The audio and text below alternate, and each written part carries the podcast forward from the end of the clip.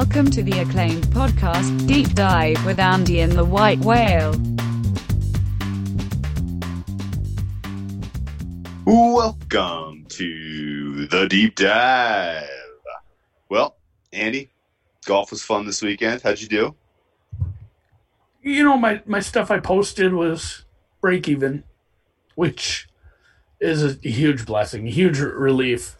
Like I had some angles that hit, I made some mistakes. I was able to I don't know, like everybody everybody I talk golf with has just moved on. Like they're ready to just dive into this, but I'm trying to run some of my stuff back and see why, you know, why I played things and if it was the right call and I think I can learn some things from last week because the track isn't too it's not too dissimilar the one we're heading to over in South Carolina. So I think uh, I think it's another good week brewing. Um, somebody put me on Berger Live.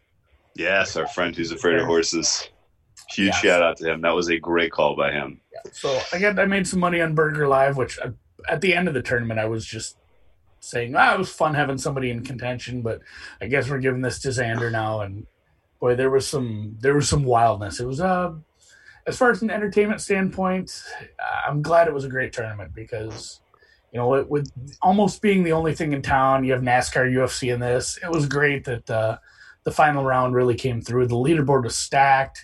People were draining 25 foot putts. People were lipping out five footers. Like everything you could ask for on a Sunday, you know, besides being some crazy major that Tiger wins like uh, last year. That was a lot of fun too. But real good. I'm excited golf's back. No COVID scares or anything. Everybody made it out of Texas live, I guess, which is actually saying something right now. So hopefully uh hopefully we're cool and it just keeps spinning on and we just keep adding sports to this now that I'm a full-time NASCAR UFC golf better. Yeah, right. Well, uh, you got horses next week too. We got the Belmont Stakes on Saturday. Oh yeah.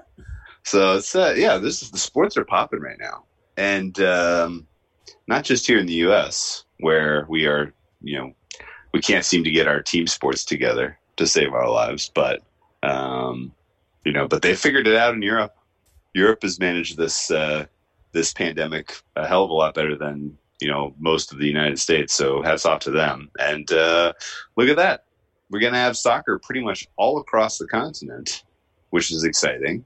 Uh, so, what do you think about talking some soccer today? I could get down with that. Like How I said this, last uh, week, I've been I live bet my tits off. I said the other day. I've been taking it a little easier. I had a rough Friday. Friday was rough. It, but it's when you're when when you're live betting and everything's hitting, you're just like, I'm gonna quit my job and this is what I'm gonna do for my life because I've got a system and it's all figured out. It reminds me of I don't know which one it was, but there's a one of the it's probably all the Bukowski books. He he is always talking horse racing and there's one excerpt from one where he's he's got a system for horses figured out and he's winning. And then just you know as things do at the horse track it unravels goes to shit he loses all his money. And that's kind of what that's what live betting soccer feels like. Like you're like oh man i got this angle. It's only games in this criteria and i'm hitting it here and everything works. And uh then boom all of a sudden friday comes along and nothing works out you lose all the money you made all week and like, What is it about Fridays? I don't know. Fridays in soccer, something isn't right. So, and apologies, to any Europeans listening. We're gonna call it fucking soccer. Well, Bundesliga has been back for a couple weeks now. It's taught us a lot. Um, Premier League, EPL, popping this week. That's kind of exciting. La, La Liga is back. Um, Serie A uh, comes back. This is uh, they're really uh, they're going to give us some soccer this summer. We would be watching Euro uh, Cup right now, which is one of my favorite international tournaments of the sports calendar. Uh, sadly, won't see that until 2021. Um, so we would be probably talking soccer this pod anyway, and we would probably be bringing on our buddy uh, who has his finger on the pulse of all things European soccer. Um, makes a makes a heck of a lot of um, great points uh, Yeah, in, this in is- the chats. There's, Yeah, you know, you know, we bring up, we've brought up this point before, and it's something I had to learn early on. You know, just you get into gambling Twitter, you see some people who are bigger names and stuff, and there's a lot. Of, some of the best betters in the world are people you've never heard of. Like they're not on, you know, you don't, you're not seeing them posting plays. They're not. uh They're kind of in the shadows anonymously. You know, this probably is a high Yeah. correlation. Yeah, this isn't one of those cases. Like this guy isn't that good, but like I'm just saying that is a thing. So don't because yeah, Pete Pete doesn't uh, always post everything.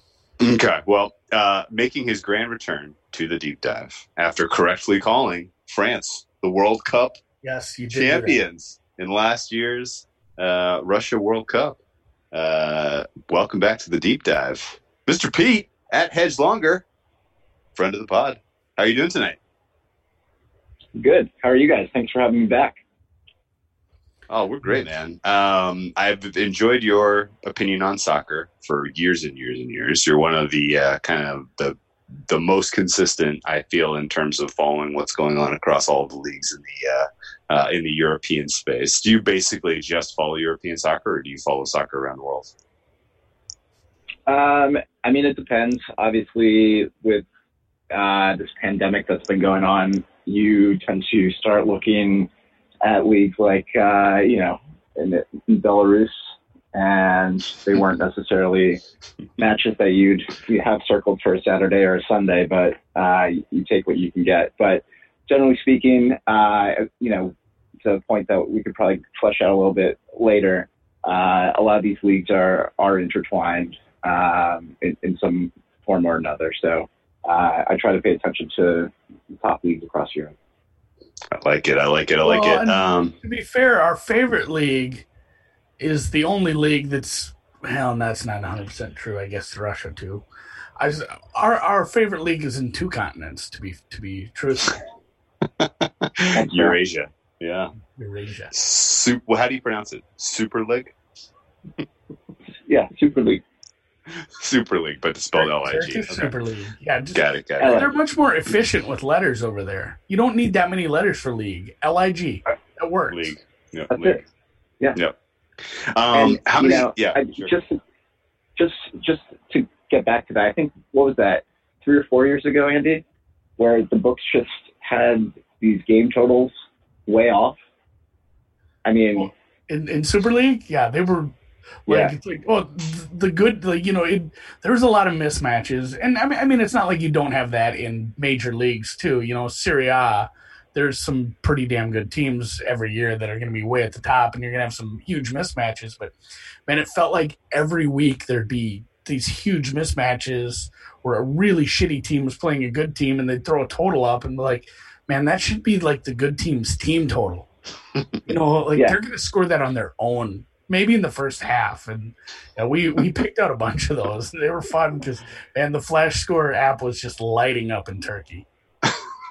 so, Andy, on an average day, uh, how many messages do you send to Pete about soccer? Uh, a lot of it's just cat memes and stuff. I should win it. There's Quite a bit. I mean, especially now because Turkey is back. We were pretty excited to get back into the Turkish league. I don't think we've lost a bet in Turkey this year. There's only been three or four, but Not- yeah, not one was a half push. One was a, a three goals on an over two point seven five. So it's not like a perfect record, but pretty damn close. um, well, Pete, uh, appreciate your time. Love to pick your brain here on what you've noticed uh, from the restart. And I guess um, while soccer was on hiatus, uh, what were some of the key topics that uh, you kind of had going through your mind? Because I mean, obviously, we you know we focus on the NFL here primarily. At least I do. Uh, Andy gets uh, Andy's got uh, his uh, his tip in a little bit of everything. Uh, but uh, I've mostly been kind of spending my time thinking about the impact of coronavirus on the NFL and what that means to certain aspects of the game. What was uh, what went through your head uh, during the uh, the break in terms of uh, meaningful angles relative to soccer being on hiatus? I mean, first and foremost, as a Liverpool fan, I was just hoping that they they wouldn't end the season. Um, you know, the the timing of when all of this hit was pretty inopportune. I mean, it's you know towards the tail end of the season. Um, there's been a lot of teams, especially in the top five, that have really run away, uh, and it would just be a shame as Liverpool fans, have a an asterisk next to uh, next to your name for a truncated season. So, uh, So instead, that was, uh, that was the first. so instead, they're going to get an asterisk for uh, uh, for something else. No, they'll have a. They're gonna resume. Oh, okay. EPL's coming back. They're going to finish the full the full uh, full full schedule is going to be finished for EPL then. Yeah, some of these leagues are I like August. believe so. Yeah. Wow. I don't know. I felt like Liverpool was leaking a little oil when they stopped this. I feel like this is still an asterisk for them because uh, I don't know if they would have held on if they had just played out the rest of the duration of the season. They were uh, they were looking a little shaky there at the end. You're out of your mind. I mean, I I think I think mathematically it was pretty well sorted. Yeah.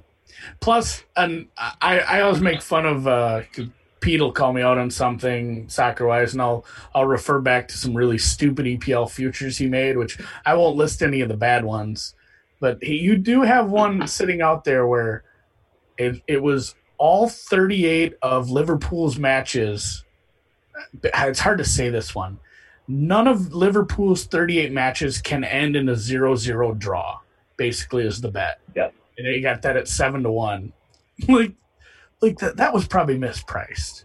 Like they just with the offense they have, like that's just not going to happen. So I th- I think that one's still live. And uh, like for that one bet, I hope that they finish out the season. Nothing nothing uh, stops them from completing all 38 games because I think that one's good and it'll help pay for some of those Everton top fours.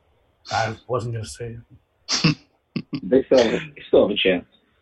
Yeah, season's not over. yeah. So um, EPL reign as the king of uh, European club soccer still in your mind? I mean, I guess it's just considered to be the pinnacle. Uh, there's other leagues that are certainly more exciting, um, but you know that's probably the most broadly syndicated form of European soccer. And for whatever reason, you know they have probably uh, the most money to spend, uh, the biggest sponsors. I mean, it's where everybody wants to go play. So, I mean, yes, on paper it's probably the best, but there's definitely been some decent soccer uh, throughout Europe, and I won't take that away from from any of the other leagues. No, I'd, I'd rather watch like Bundesliga two is better soccer. Like that's exciting Yeah. soccer down there, but yeah, just like it, it is the top league. It's where everybody wants to go. It's kind of, I think Spain, Spain and England is kind of where you want to end up, and it's it's hard to argue when all the best players are there. Like it's it's king, and especially here in in the U.S. where they have had is it NBC? I want to say it is where they have some you Yeah, know, there are some contracts where they show that. And that's the thing too, if like you're not into it, it's it's worth getting into just because they do have that where you can watch, you know, you can watch a couple soccer matches on a Sunday morning leading up into football. Like that's the best. If you want to watch sports for like 19 hours on a Sunday, they they have those early early morning matches. And there is some Bundesliga on TV too, I guess, but it's not like you can't watch anything you want on these streams you can find, but it's awful nice just to have it right on the TV too. Yeah, I mean, once everything's back in full swing, you can pretty much go, you know, six o'clock in the morning Eastern time to call it, you know, seven o'clock at night. Just great. That's and it's it's a lot like how we talk about with tennis too. Like if you really do get into a whole shitload of these multiple, you know, lower leagues and other some of these other uh, countries that have, you know, every country has like two, three leagues as they go down the table, or you know, down the pyramid or whatever you want to call it. Shit, I mean, England has like twenty one levels of it. If you go down to like the county teams which, when they have their big tournament, but, you know, there's and you know, there's Asian leagues too. If you really want to watch soccer and live bet all day, you kind of can. Like there, there were days in on Flash Score where it's it says there's over a thousand soccer matches. Like that's that's true. Like That's awesome. if you really want to get uh oh it's a full menu you you know you can you can sit there and pick and choose you Mhm. don't have to say because i think a lot of people do badly because oh it's like man there's you know there's like 10 nfl games i gotta bet on one of these like i think with a bigger menu you kind of pick and choose maybe some some angles that you can find instead of forced into something which you're it's not like you're forced into it. It's that's you're doing that to yourself, but at the same time, uh, it, it's nice to it's nice to have the variety. So Yeah. we did, you know, we did see, I guess, question for Pete here. Uh, something we saw right away, and I, I want to say it was a, an angle I'd heard from you, and maybe somebody else had talked about it, but it, not every Bundesliga team, the the German top league, was able to get back and do whatever you want to call it, like team activities. They weren't able to train, practice, get together as a squad at the same time. Certain teams were able to get back together earlier, and you kind of saw some some angles flesh themselves out, especially in the first week back, where some of these teams just you you could tell like well, they're not they're not fully ready to be playing a game right now, and they're getting the shit kicked out of them. So I don't know if you're going to see any of that in England or Serie A. I mean, have you have you looked into any of that yet? Um, I mean, I've been following some of the teams that I like to watch. It looks like, at least in England, everybody's getting a fair opportunity to kind of get back up to, to match play. Um, you know, it's probably, I would say at the top levels, you know, I don't think that fitness, it, it, I think a lot of it has to do with kind of in play tech, technical skills and kind of team chemistry more so than just all out athletic ability. Um, I saw a lot of people thinking, you know, these guys haven't played in a while. It, it, it's not like, in my opinion, they were just sitting on on the couch watching Netflix. Um, so I think to your point, you know, you're you, you are going to see just generally speaking, these guys haven't, you know, it's been a while. Uh, they're definitely training. I'd be surprised if, you know, at least in, in England, everybody wasn't getting a, a fair run up to their first match back.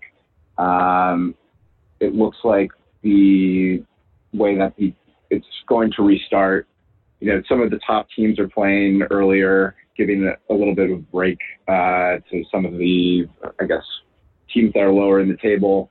Uh, you know, the big matchup between City and Arsenal uh, on Wednesday, which will be good. And um, I don't know. I haven't really seen anything to, to answer your question specifically. I haven't seen any news or information about what teams haven't started training yet. So I'm just working under the impression that everybody's been been out there practicing to some degree. And to the best of our knowledge, there's no EPL players who have tested positive and who are going to be out for 14 days or anything like that. Not to my knowledge, no. Yeah, No, it's, a, it's an island, man. You get it control. Ah, they're Close the- working Close the channel. pretty slowly. Yeah. Oh, Boris had Boris had his ideas, and it was uh, uh England actually kind of got hit pretty hard. We Yeah, for sure. a little off air. Like it's you know, you just kind of rely on the media to tell you the news, but if you actually dig into this, man, there were some countries that didn't really get much shine that really got hit hard. Like I didn't realize how bad Belgium was from a per capita. There, there, there actually was somebody. Uh, that's my fault. Uh, there was a player on Norwich uh, who's not going to be available for the Southampton game on Friday. Mm, but Norwich is almost certainly And- getting relegated anyway, right? I mean, it, they had a fun run, uh, but yeah, I mean, and So- what's what's interesting is they're not naming the player. Oh wow, huh, interesting. Uh, so I mean, you'll what? see him out, but Yeah, right. Yeah, that's interesting. What uh, is it fair to to try to speculate on motivations of some of these teams who are on the bubble of the top five and who are on the bubble of um, um, of being relegated? Um, I'm. I mean, even even really a team like Liverpool and, and Man City. Uh, Liverpool, as you mentioned, I was being you know very facetious. They have 82 points. Like they are probably on the cusp of uh, you know, a record-setting number of, of you know, record-setting season-long performance here. Um, Man City's in second with 57. Like that's absolutely ludicrous. Uh, is there a chance that either Liverpool or Man City tries to develop some players, experiments a little? Like, what is their motivation to come out and really, uh, you know, give it 100 percent, you know, out of the gate here, and or potentially get guys injured? I don't think. I mean, I don't know about development. You'll probably see, and you already have started to see with uh, you know the additional sub- substitutes being permitted. Um, I think that was established as a precautionary measure to kind of ensure that the coach had options and that they didn't have to run their players into the ground, especially um, coming back after such a long hiatus. Uh, so you'll definitely see, I guess, some of the younger pups get some runs. Um, but that being said, you know, they have a fan base. This will be the first time. Uh, I mean, I think it would be I think that Liverpool, Liverpool's fans and Klopp would like to beat the points. Or can they even do that for uh, I think they can still City get the put up the past years? Yeah, I think it's still. I, So, I believe but- mathematically they can still, they can still have the the best season as far as points. Yeah. So yeah, So that's I, I out think there. there's some motivation there because there's no love lost between those two, and honestly, they're just such a good team. Eh, You want to win it. You want to win the trophy. You want to win it with style. You want to, you know, you don't want to go out there and half-ass it and stay. You know, that's what you have your academy teams for. Like the, the younger guys will get get plenty of action down low in the lower whatever under 20 academy team stuff. And if someone's good enough they'll come up and play in the second half of some blowouts or you know a, a match that's just well in hand and come in. And you know I, I think maybe people don't realize that too that uh, what was the what was the old the old rule for bench players and subs because now they've they've changed it what there's nine bench players and you can sub five times um, the old the Yeah. old rules were fill in the blank uh, so you had, bench players I, I think it was three subs traditionally. yeah that so they went from yeah they went from three to five there you can i guess as far as maybe with some of the fitness concerns or if they're worried about running some guys in the ground when they're going to be forced to start you know start the season pretty much after they end this one that's probably a good rule you hated it at first i, I think you maybe come around a little but i don't mind that I have not. you no have not I have come not around. come around. Never mind.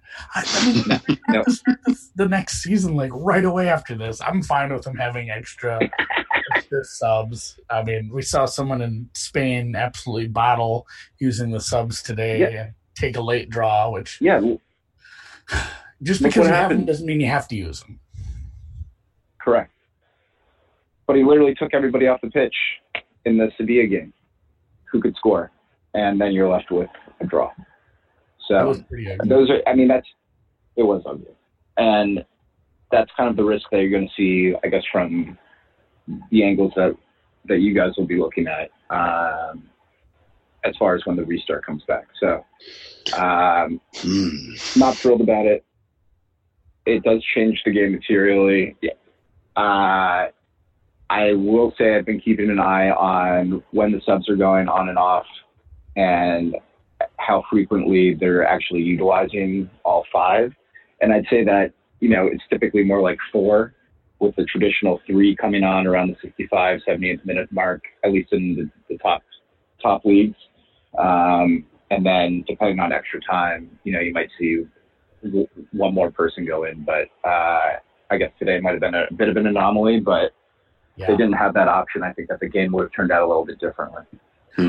I think it can work both ways too. If you put out a maybe um, trying to think of a lineup, you know, like a lineup like Munich put out the other day, where they Right. you know, it was a weaker lineup, and I think with with that many subs, it gives you a little more flexibility to, you know, if you really have to pull the oh shit handle, like oh man, we're we, we expected to be able to run out there with a, a lesser lineup, and now we're losing or we're drawing late, and we can we can absolutely just sub sub our dick off here and put everybody in and you know get the three points that we need. So i think i think you have to look at matches like that a little differently when teams do rest some stars because they can they can sub half the damn team late in the match and and get away and maybe that's something you should be looking at when you are live betting if a team does have to pull something like that late and just bring everybody in late so Uh, that's you know it's it seems like a small change, but I think there are going to be weird instances like that where it turns out to be kind of important.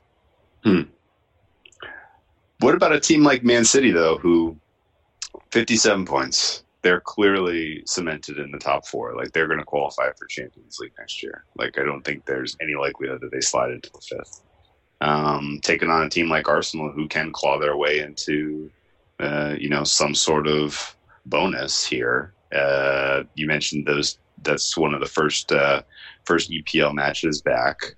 Um, are we really expecting City to, you know, leave it all out on the field in this Arsenal match, or is this the kind of match where they just let their players kind of get their legs under them? Like, is there a handicapping angle on that particular game? Uh, maybe a first half, uh, you know, a first half draw, first half zero zero, something that uh, uh, we can pick on uh, that is, uh, you know, that that has some merit. Um, I mean, unless anything's changed with Arsenal materially during this break, probably not. But this is probably not the best match to to kind of find an angle uh, like that. You know, it's interesting, especially when Bundesliga started back up.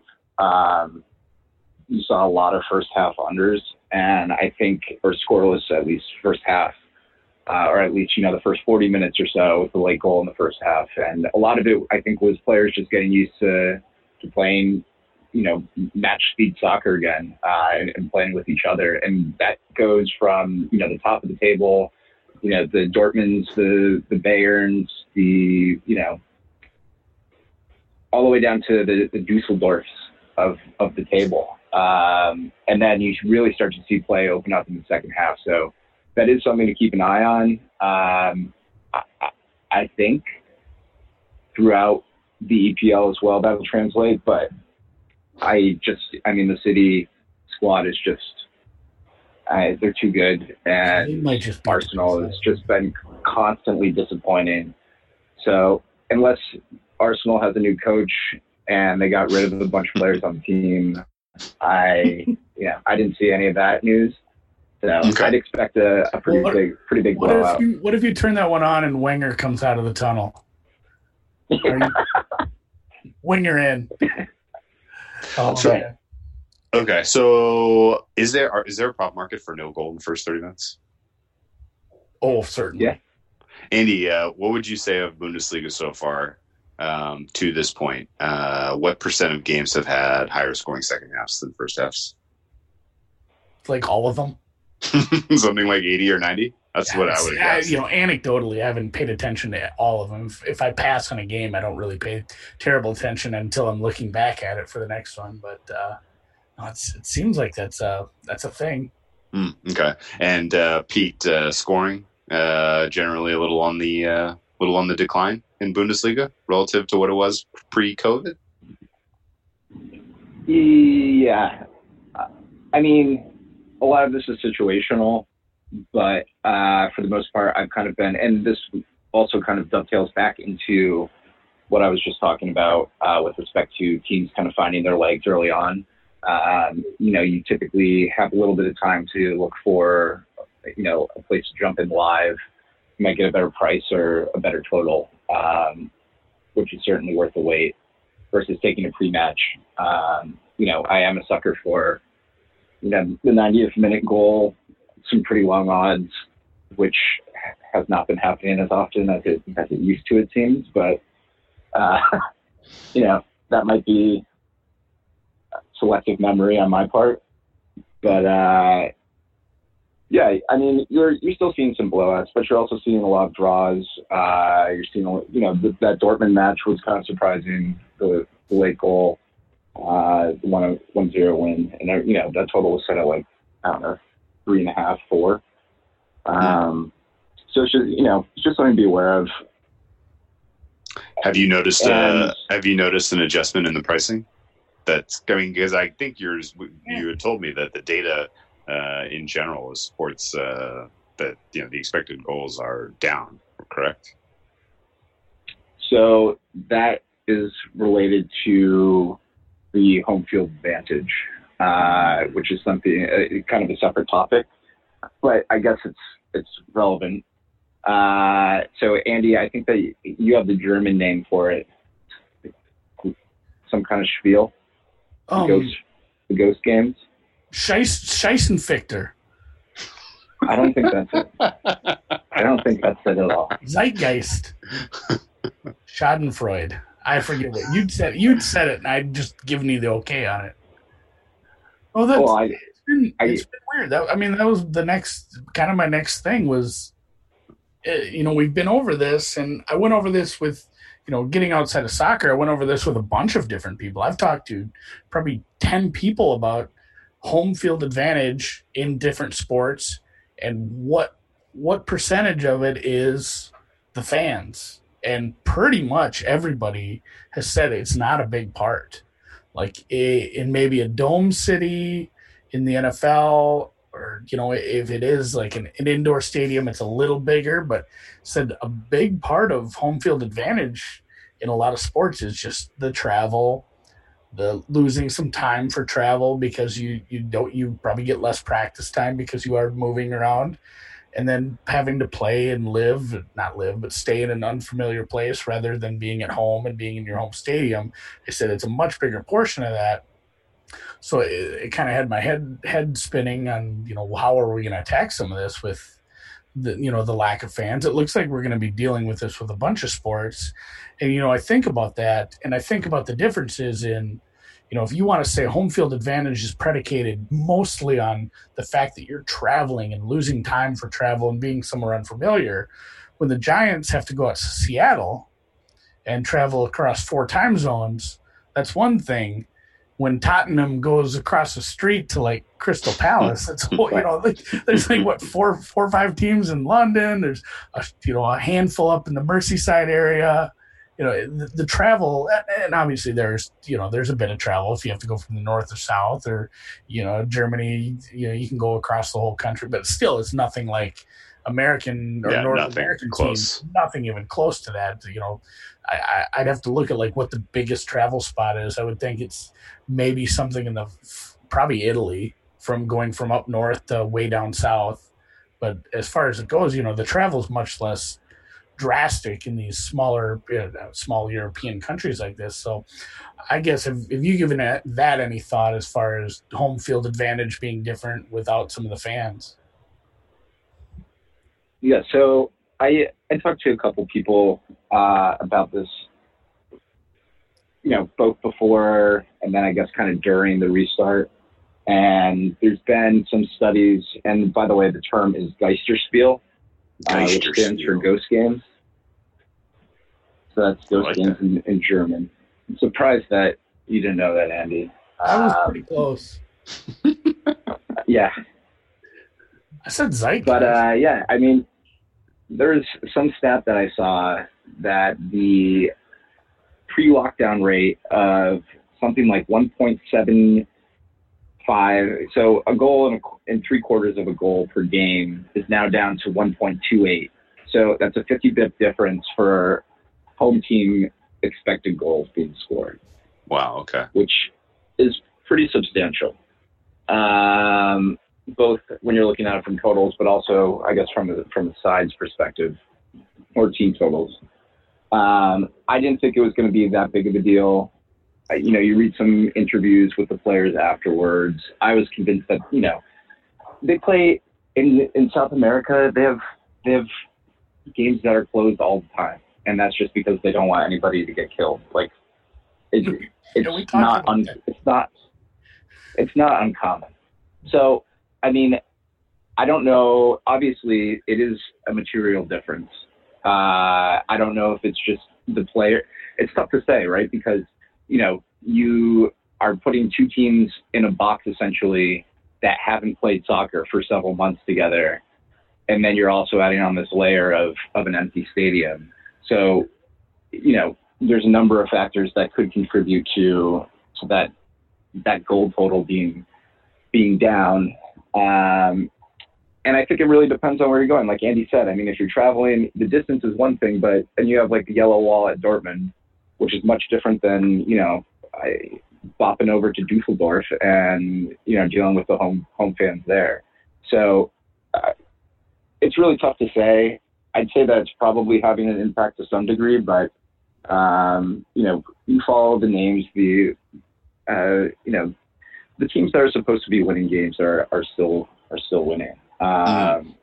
I don't want to I don't want to write it off completely, but it's hard to say exactly what's whether it's the the home field advantage or the fact that they're just they haven't been playing soccer for several months. Mm. Yeah. So, have you noticed anything in the way they're pricing these games that indicates either a change in the point of view of the lines makers or the market in general on these either totals or sets? Um, I mean, I think some of it has to do with American sports not being being live. Team sports haven't really restarted in, in, in the U.S. So I think you're starting to see a lot of lines that are at least public friendly, uh, especially as it relates to team totals. And, you know, you might see an extra 20 cents here and there when you, you normally wouldn't. And I think that might be just because people, you know, there's people in our, in, in the tennis chat who literally just bet tennis. And all of a sudden, you know, you know, you see a tweet, I need I need Leipzig to score. It's like the 86th minute, and I think it's good. It's definitely good exposure, but like I think that there is a, a little bit of influx for from people who don't normally pay attention at all um, to all of a sudden, you know, having some light opinions about about sports, maybe doing some small handicapping on their own or, or following somebody else. Um, but you know, you start to see a little bit more public money coming in. And, and you know, we've talked about this before, Andy, uh, how efficient European soccer markets are. Um, so, you know, it, it hasn't been like a huge difference, but you, you notice a half goal here and maybe 20 cents on, on, on a favorite. Mm. That should, that's a little bit off. And yeah, you brought up a good point about it. it's not like, I mean, try to think, I mean, Whale, PD, anybody, think of a uh, MLB, NBA, NFL game, you think back to one without fans for any reason whatsoever. I mean, I don't, I don't know. I can think of one. There's a couple baseball games that were like replayed in a yeah, weird I think, way. I think yeah, you had like a, a weird situation like that, but man, like this was maybe two, two, maybe three years ago, and I'm gonna butcher the word here but it's in South America. Copa Libertadores. I can't say it right. It, Libertadores. Libertadores. I don't know, but anyway, it's it's it's like all the club teams from all the countries in South America play a big tournament, and to see who the best club team is. It's just like we what we would have had for Europe in Euro 2020, and they legitimately so it was what um, one was from were they both from argentina? I'm trying to think. Either way it was a couple of club teams river and boca. They had boca, to have yeah. they had to have the final in spain they had it in Madrid, across the ocean, in a different continent. Because like you, you want to talk about like oh the man, the black hole, the dog pound, some of the, the Raiders, you know, some of these fans are just nuts, dude. The, the absolute pussies compared to South American soccer fans. Those people will literally, I mean, try to physically injure the players from the other team. The fan, I mean, that's what happens. Fans turned violent. They were like pelting the buses with rocks and shit. They had to have they had to have the final on a different continent because of that. So shit happens all the time. Soccer fans, y'all, you're just wilding. Like I had to go look that one up. That one, that one really made me laugh when that came out. Like man, and then they showed videos of them like trying to wreck the bus. I'm like, yeah, maybe they shouldn't. that, that was a good call by them. Maybe, yeah, maybe those players don't want to die. Yeah. Um. So, the any other kind of obvious lessons from Bundesliga that we can carry into EPL that we can carry into Serie A? Uh, is anything that you've seen in La Liga that has kind of echoed some of your thoughts on uh, the restart? Um, I, mean, I think we touched on most of it. Uh, I would say, you know, we talked a little bit about, you know, you bring up the Man Cities, Liverpool's, and the fact that a lot of it, just the timing of, of the restart and the way that the tables were kind of already structured before soccer went away uh, and they weren't able to play. You know, a lot of these leagues are kind of buttoned up at the top. I think Sure. I draw your atten- draw your attention to the bottom of the table. There's a lot of relegation battles that are are fantastic, and if you're looking for an angle as far as motivation goes, um, that's probably the best place to start. You know, you can look at a, a perfect example is the Dortmund. You know, I forget. You know, they were just a huge favorite, and they almost drew 0-0. Uh, meanwhile, you know, if you look at the bottom yeah, of the Dusseldorf table, was playing their asses off. They really played a really good game. Yeah. I thought they should have they should have gotten a goal there too in like the last ten minutes of that one. So, you know, there's a lot of tight relegation. Like the bottom of the table of a lot of these leagues is super tight, um, and that's just something to be aware of, especially as you know.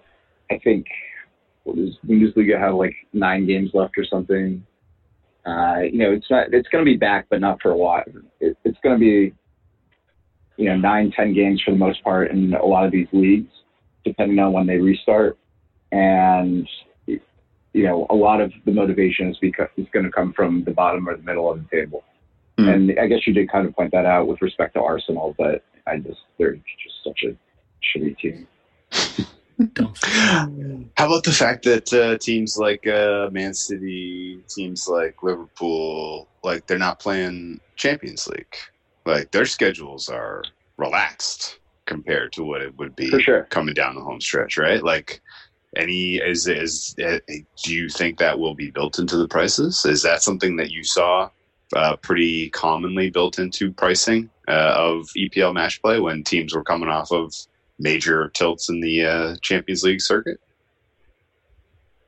Um, I don't know. I think it depends on the team and how they're. You know, it, it, it's always a toss up, right? Because it's pretty rare for you to to win a cup and then also win the league. So you kind of have a decent idea of what the coach is thinking when they're going, like before lineups even come out, and we can talk about that separately. But you have an idea of what their focus is going to be. And now, obviously, I mean, again, most of these major leagues are more or less buttoned up.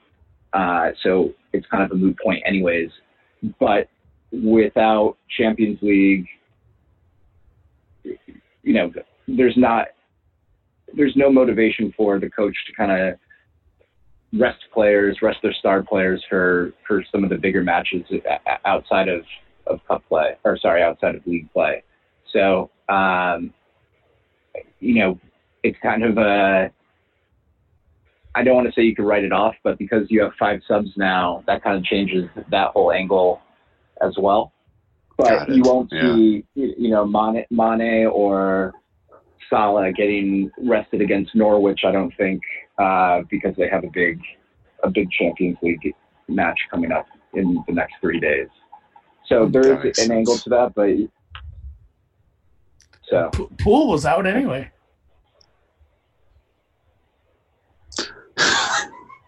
Pool Right, got I- popped from C- C- from UCL.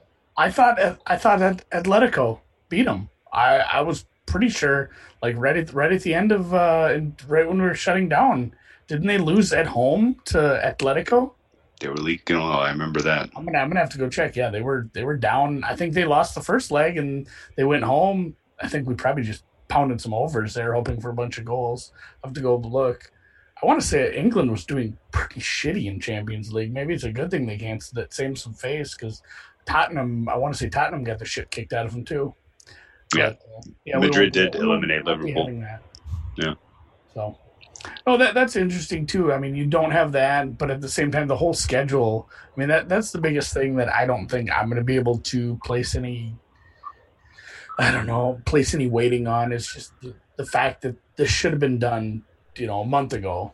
The league completed, you know, uh, over a month ago, and or right around. It's usually May, isn't it? I'm trying to think now, but it, I yeah, mean, the league- usually it's like right around Memorial Day. the league should be done. They should be on international break. You know, the good players or players who are good for their country should be playing in some Euro.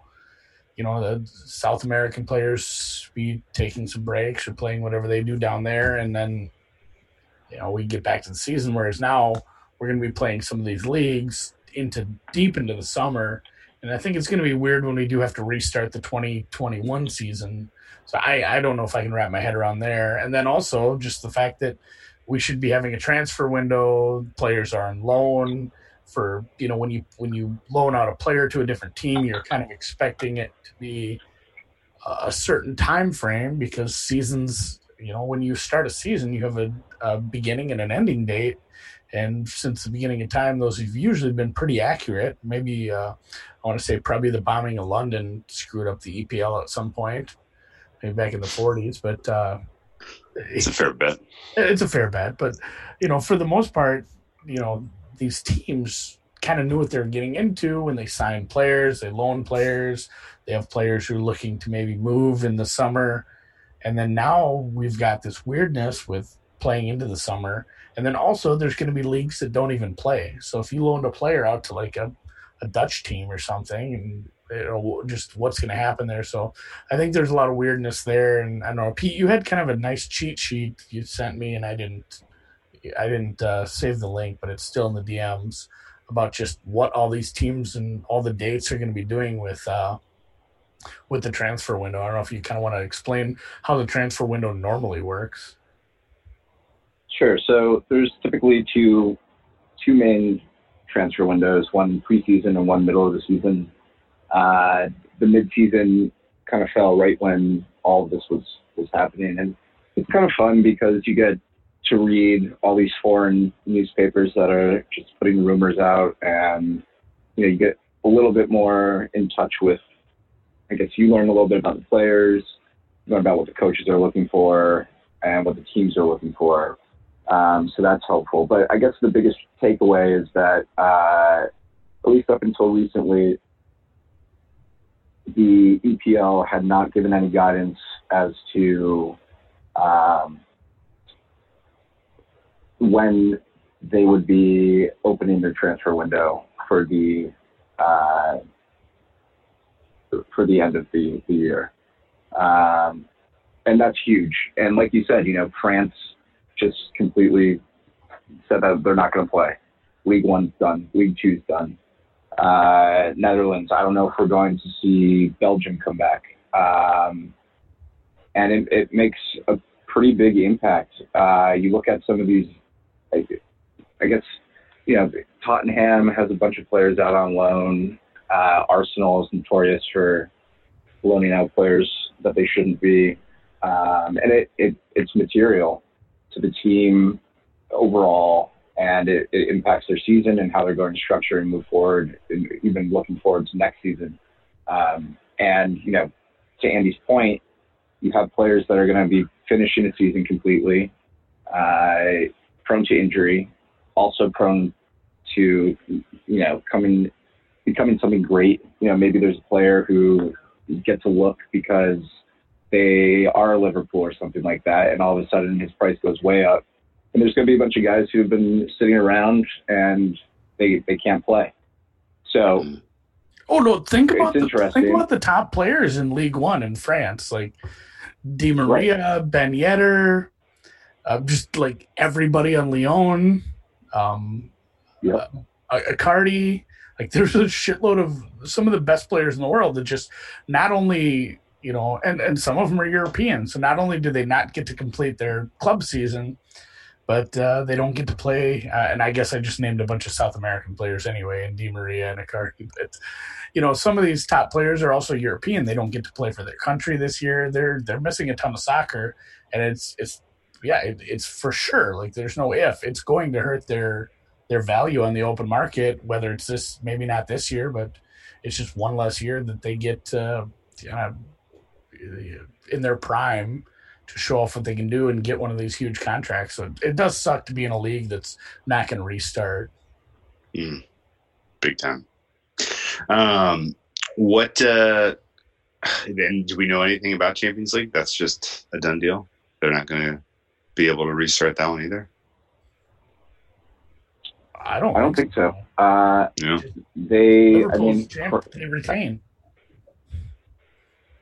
So, I think it's going to be some kind of modified thing. The last thing I saw is that they're going to have, I think it's something in Lisbon, either September or August. Uh, I don't know if this is concrete or not, but uh, you know, there's still a bunch of. I think I'm not sure where it left off. I'm pretty sure that there's still a bunch of uh, round of 16 like second leg matches that have to get played. Yeah, they Uh, were, I don't know halfway, how they that's were halfway work. through it. They're halfway through, right? yeah. Yeah. There are four teams have advanced, four have been eliminated, and the other uh, the other half of the um, round of sixteen still hasn't been decided yet. Yeah. So last I saw, it, that was all going to be played at like a neutral site in Lisbon, and I don't know what the format looks like. I don't know if they sorted that out, but I think they're going to try and do the same thing with Europa. Um, Wow. Jeez. and I, I don't, I don't know. Yeah, and I think that's actually going to be played in Germany. The last I heard. Honestly, the last thing I need in my life is Europa. One, no part of that. God. totally unrelated question about, but related to the transfer window. Um, is Mbappe going to get moved? Mm, A lot of people saying he needs to. He needs to leave if he's going to reach his full potential. I mean, where's he going to go? Real Madrid. Chicago Fire. Yeah, yeah, yeah. exactly. I don't know, man. He's fighting for the best team in the world. Uh, I think PSG is, is up there. I mean, there's a lot of good players. He's getting paid well. Uh, I don't know. There's no place that really jumps out in my mind. I'm sure somebody will put a bid in for him. Whether or not he wants to make that jump, it's going to have to be a special team. Or Interesting. 150 million, whatever. Yeah, he gets like he gets paid like 17 million right now. It seems like he's going to get a hell of a raise. Um, Yeah. What uh, what do we think of some of these races, real quick? Uh, Juventus going to be able to hold off Lazio in Serie A? Probably. Okay. How about uh, I- it look, I- looks like um, Bayern can clinch this week. Yeah. Um, that's gonna yeah. that's gonna be a done deal. Um, Barcelona, Real Madrid's pretty close, but we're expecting Barcelona to to put this one on ice next couple weeks. Yeah, I think so. Barca came out looking pretty good, although Madrid looked all right. Um, but I just don't see. I mean, there's probably ten games left, and I don't really see Barca losing. I mean, the match against Sevilla will probably be a good one. Um, I'd probably say the Atletico will probably be a good one, but I don't think that there's anything to worry about there. Okay. So there, there's yeah, there's like t- it's funny how they, it looks tight, but in the end, it just you kind of feel like Barcelona and Juventus pull it out. Germany's not, England's not really, and then I guess you know that leaves us with the uh, France is never tight lately, so it doesn't matter the fact they're not playing. You want it? There's a pretty decent race in uh, in Turkey though. Oh gosh, yeah, there's there's a mess of top You look look at the table there. It's just Break down It is break down electric. the uh, break down the Super League table for me. Oh my God, I'd love Trabzonspor to take it this year. Why are you a Trabzonspor fan? Is that because the the this uh, you don't have a giant nose, so I don't understand. Yeah, they have the best. I don't know. They just have the coolest kits, and and then we bet on them a lot to start out. So, but it's weird. And honestly, a lot of these matches, I don't know if I've ever heard anybody say the name out loud. So a lot of pronunciation is just how I say it in my head anyway. Fenerbahce. I don't know. Fener- Fenerbahce. They're I mean, in the middle of the table. That's wild. Goztepe is is an eighth. You know, you have your Basakir, butchered that one too. But you know, and Gala, those are the big fourteen, and Besiktas. Those are probably the top five teams in Turkey. The fact that yeah, the fact that sprinkled. Sivaspor is third right now is kind of buck wild. I don't know. Just Sure. from, from us following it, it seems like you know there are there are the blue bloods in Turkey, and I mean go look up like the table some of these teams, you know, they're not they don't even have a logo for some of these Yeah. teams. Kasim Pasa is the hottest team in the league right now, and they're down in 13th. Yeah, it's it's really anybody's. I mean, there, there are like four teams right now that could win it, and there's still plenty of matches. Like they they play a full 36, so there's like nine matches left in Turkey. So, oh no, they play. I want to. They play seven. There's 17 other teams. So you play 34. There's only seven matches left, so this will be a good race down at the end because you got two teams tied with 56 points, and then a couple that are four or five points behind them. So, Turkey should be a good race. That'll be probably the only good one. And actually, just looking at the table here, well, Italy actually might be tighter than I expected. Mm. I mean, I- Lazio, Lazio's got an easy road. It's more so Juventus has. There's a lot of games left. I didn't realize how many there were. Yeah, they've only played 26. So they got, uh, what, Yeah. 12 left. That one could get fun. I mean, I hate Italian Yeah. soccer, though. Why? What's wrong with Italian soccer? I just don't bet it. Yeah. Not very much. Because it's boring.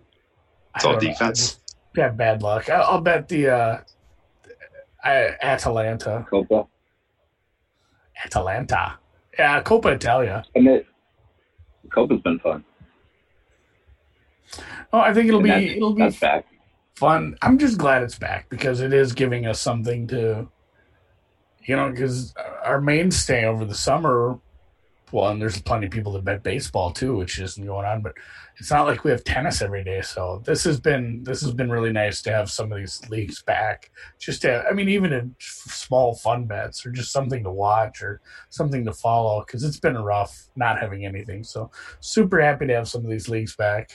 Mm, okay. Let me give you a couple rapid fire questions that we didn't prep before, Pete. Um, what's your favorite uh, live betting angle for for soccer? And do you have to be watching the match to get it down, or do you just have a criteria where you can watch the scoreboard and bet? Uh, probably a first half over 0.5 around the 25th minute. And then I look for, I, I love the 1 1 ties right around the 70th minute for a live over 2.5. Ooh, Uh, those are probably, I like those.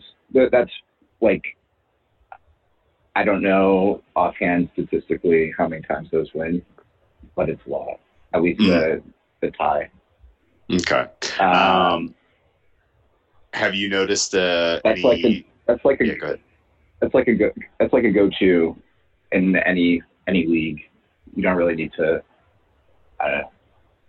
You don't need to be I mean, watching you know, and following closely. You don't need to know that you have two relatively uh, high high octane offenses on the pitch. It's just, that's just a kind of a no brainer hunt. And then you typically add a couple times between ninety, you know, seventy and ninety minutes. Yeah, you do tend to go back to the well a lot. so when it works out, it Yeah. works out, and when it doesn't, it doesn't. You been getting into the prop markets at all for uh, players, shots on goal, uh, goals scored, things like that? And is uh, is there value in attacking some of those relative to uh, the more efficient sides and totals for the full game? Yeah, definitely. Um, and that's something that I've kind of been focused on a lot more as of late. Um, I don't really know why. Uh, I started to get more into some of the more nuanced stats, player stats in particular, um, as well as team stats. I guess over over this break period. Uh, there's also been a couple guys who I follow. Tom Love is pretty good. Um, and there's a couple of other follows who I, I, I don't know off the top of my head right now. I'm sorry. Um, I think Mark O'Hare is another one who he plays a lot of tackle props, and there's definitely a lot of value there, uh, depending on who's playing and who they're playing against.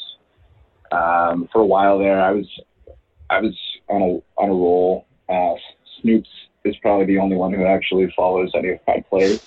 I bet a you know, bunch of he- them. I thought there were some good ones. he, he's uh he's done quite well. He'll get like the he'll play a first. I'll play an any goal scored, and he'll play first goal scorer, and he'll you know get a way better number than I did. But um, there's definitely a lot of value there. It's a little bit more fun.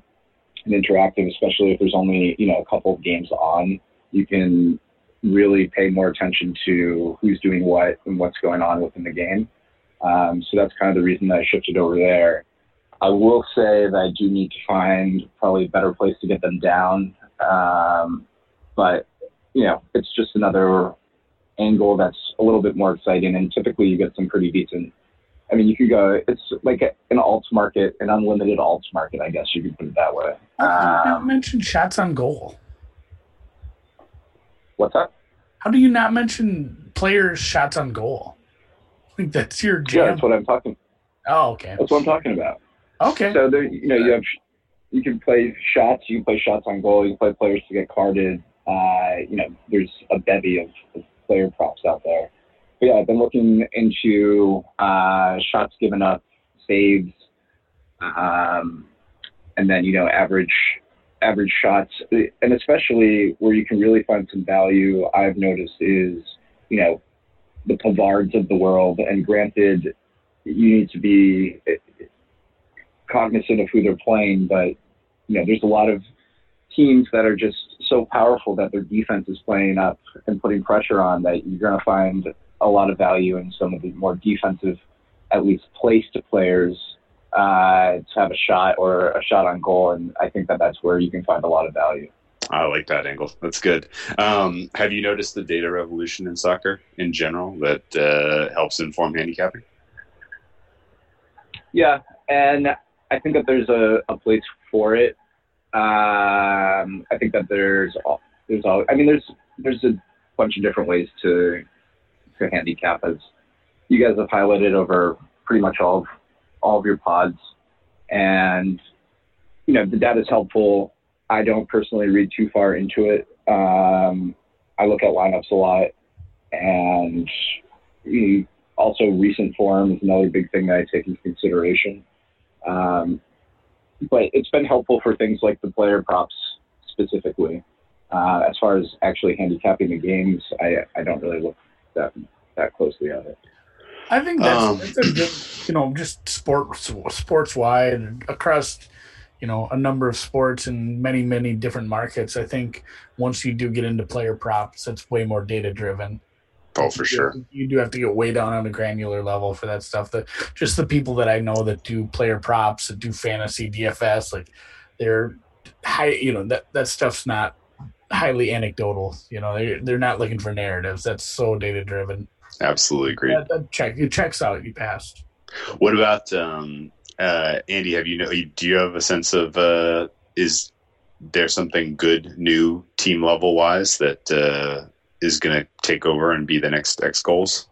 Not really. It's just like there's a bunch of different people doing expected goals, and some people are better at it. okay. Uh, like I've, ta- I've talked to people who are like serious about this. They said some of the free expected goal stuff you get is just shit. He's like, it's Yeah. not, it's not accurate. Like you know, and you watch it and to the layman and be like, ah, that's pretty close, but their stuff's just off. Said uh, you know, there's people that pay money for good expected goal information, and he says like you know that stuff's just way more accurate. So I, I think there's something to be there's probably something to be said there. Like if if somebody's selling information and there are people who are betting soccer at a high level buying it, uh, it's probably better than the free stuff. You remember that story from the NHL at the beginning of the season, right?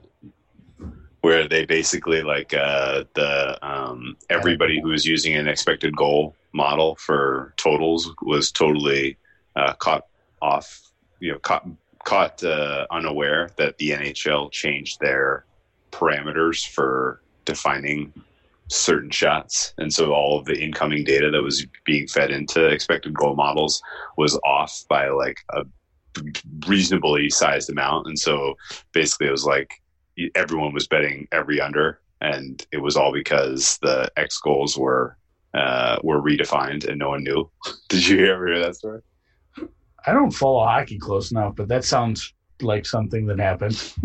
Maybe.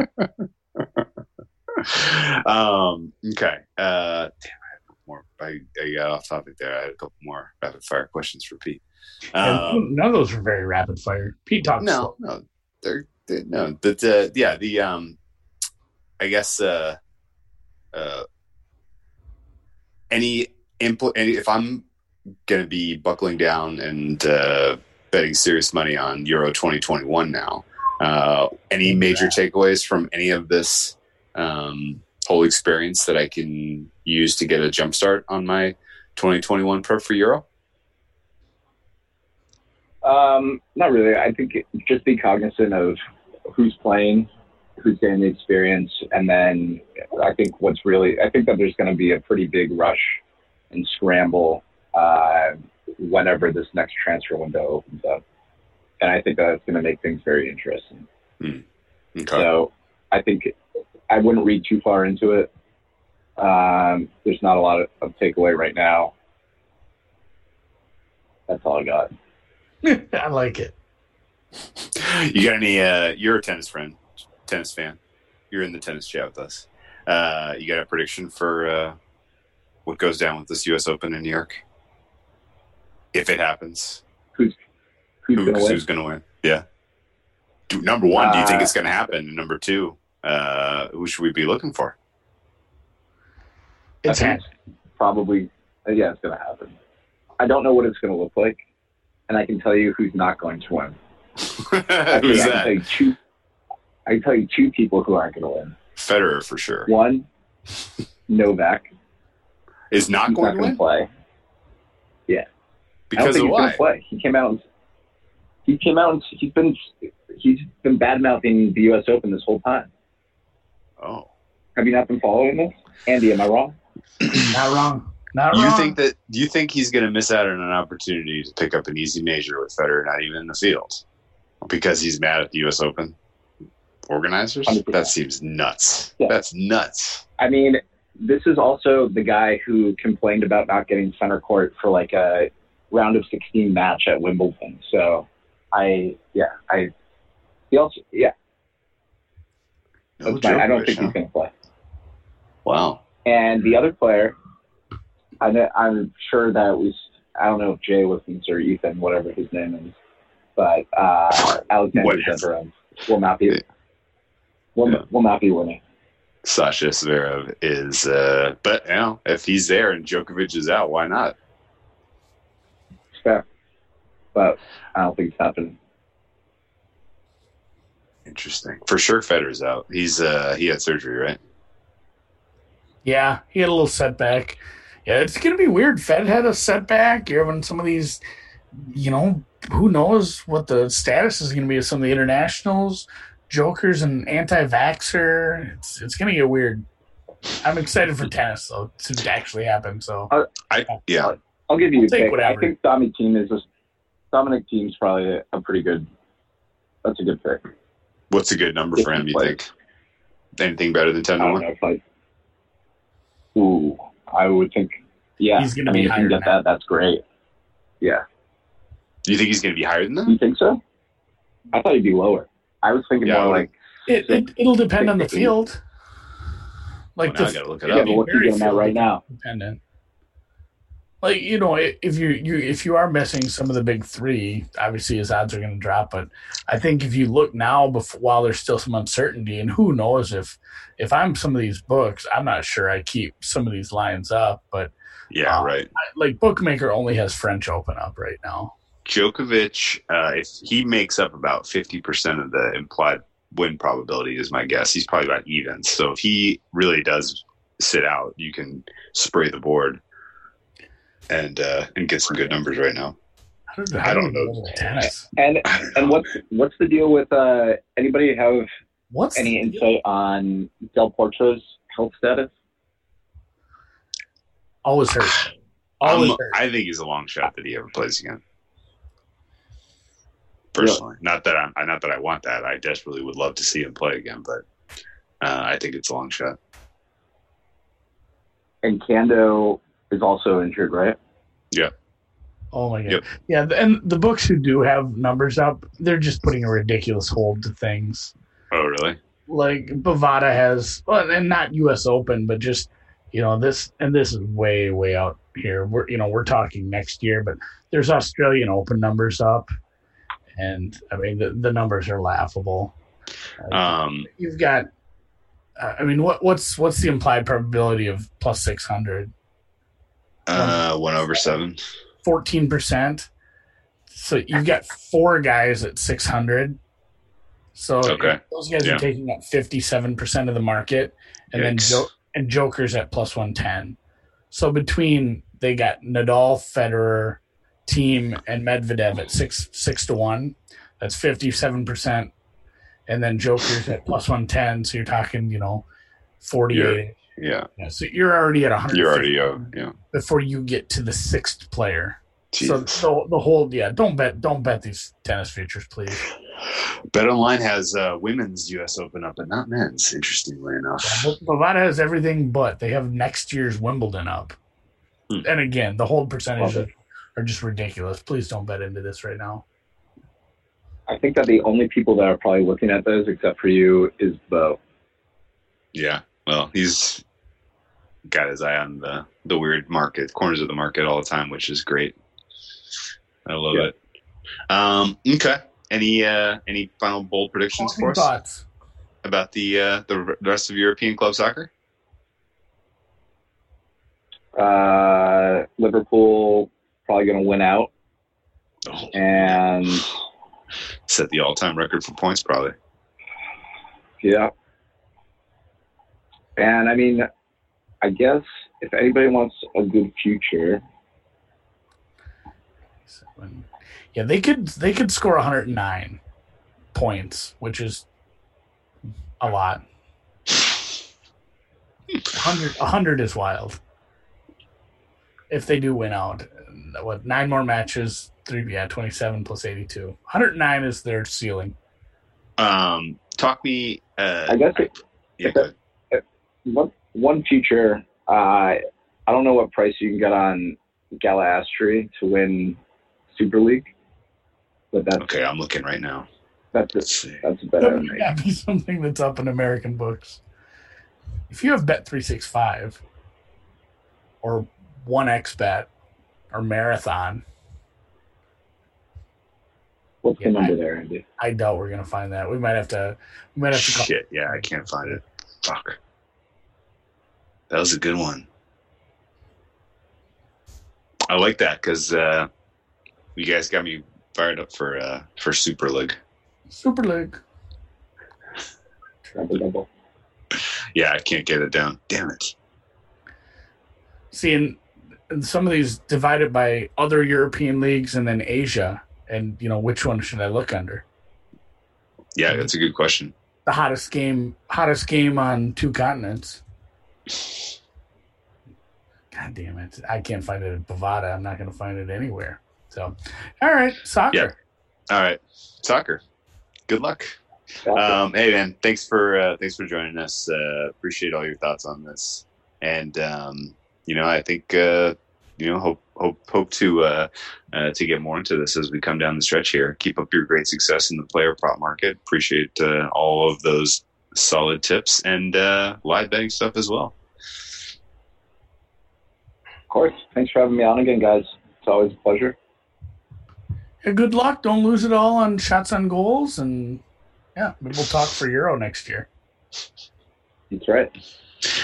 You think they're Thanks, actually going to play the World Cup in uh, in Qatar? Qatar. God, I hope not. Probably. That place is a Probably.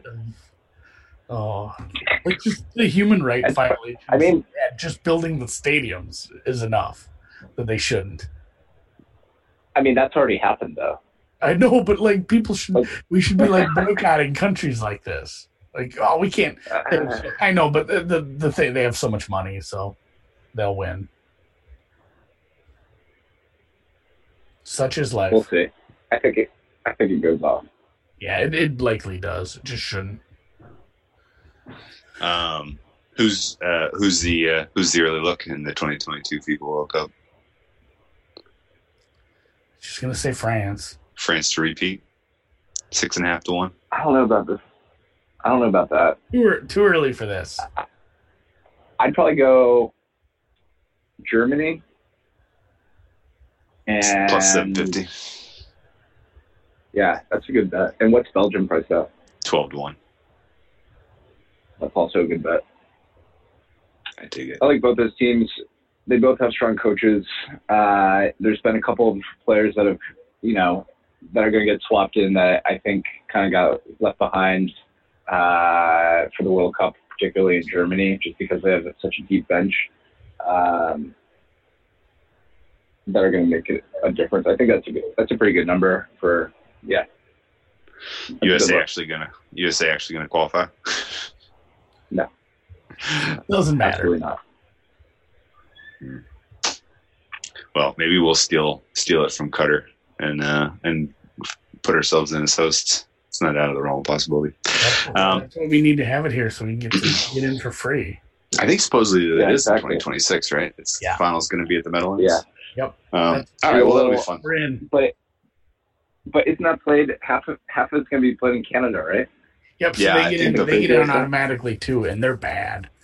Like, Their men's teams. Yeah. Their women's teams okay, but yeah, they're they're gonna get smoked. Worse than us. So good. We won't be the worst team. All right. You guys have a great week. Enjoy all of the return of sports. And uh, Andy, we'll talk a little uh, little NFL, a little more NFL on Friday. That sound fun? I think so. I think that'll be good. Excellent. Cannot wait. Uh, enjoy the return of EPL. Enjoy the return of club soccer across Europe. And uh, we will talk again Wednesday. Right.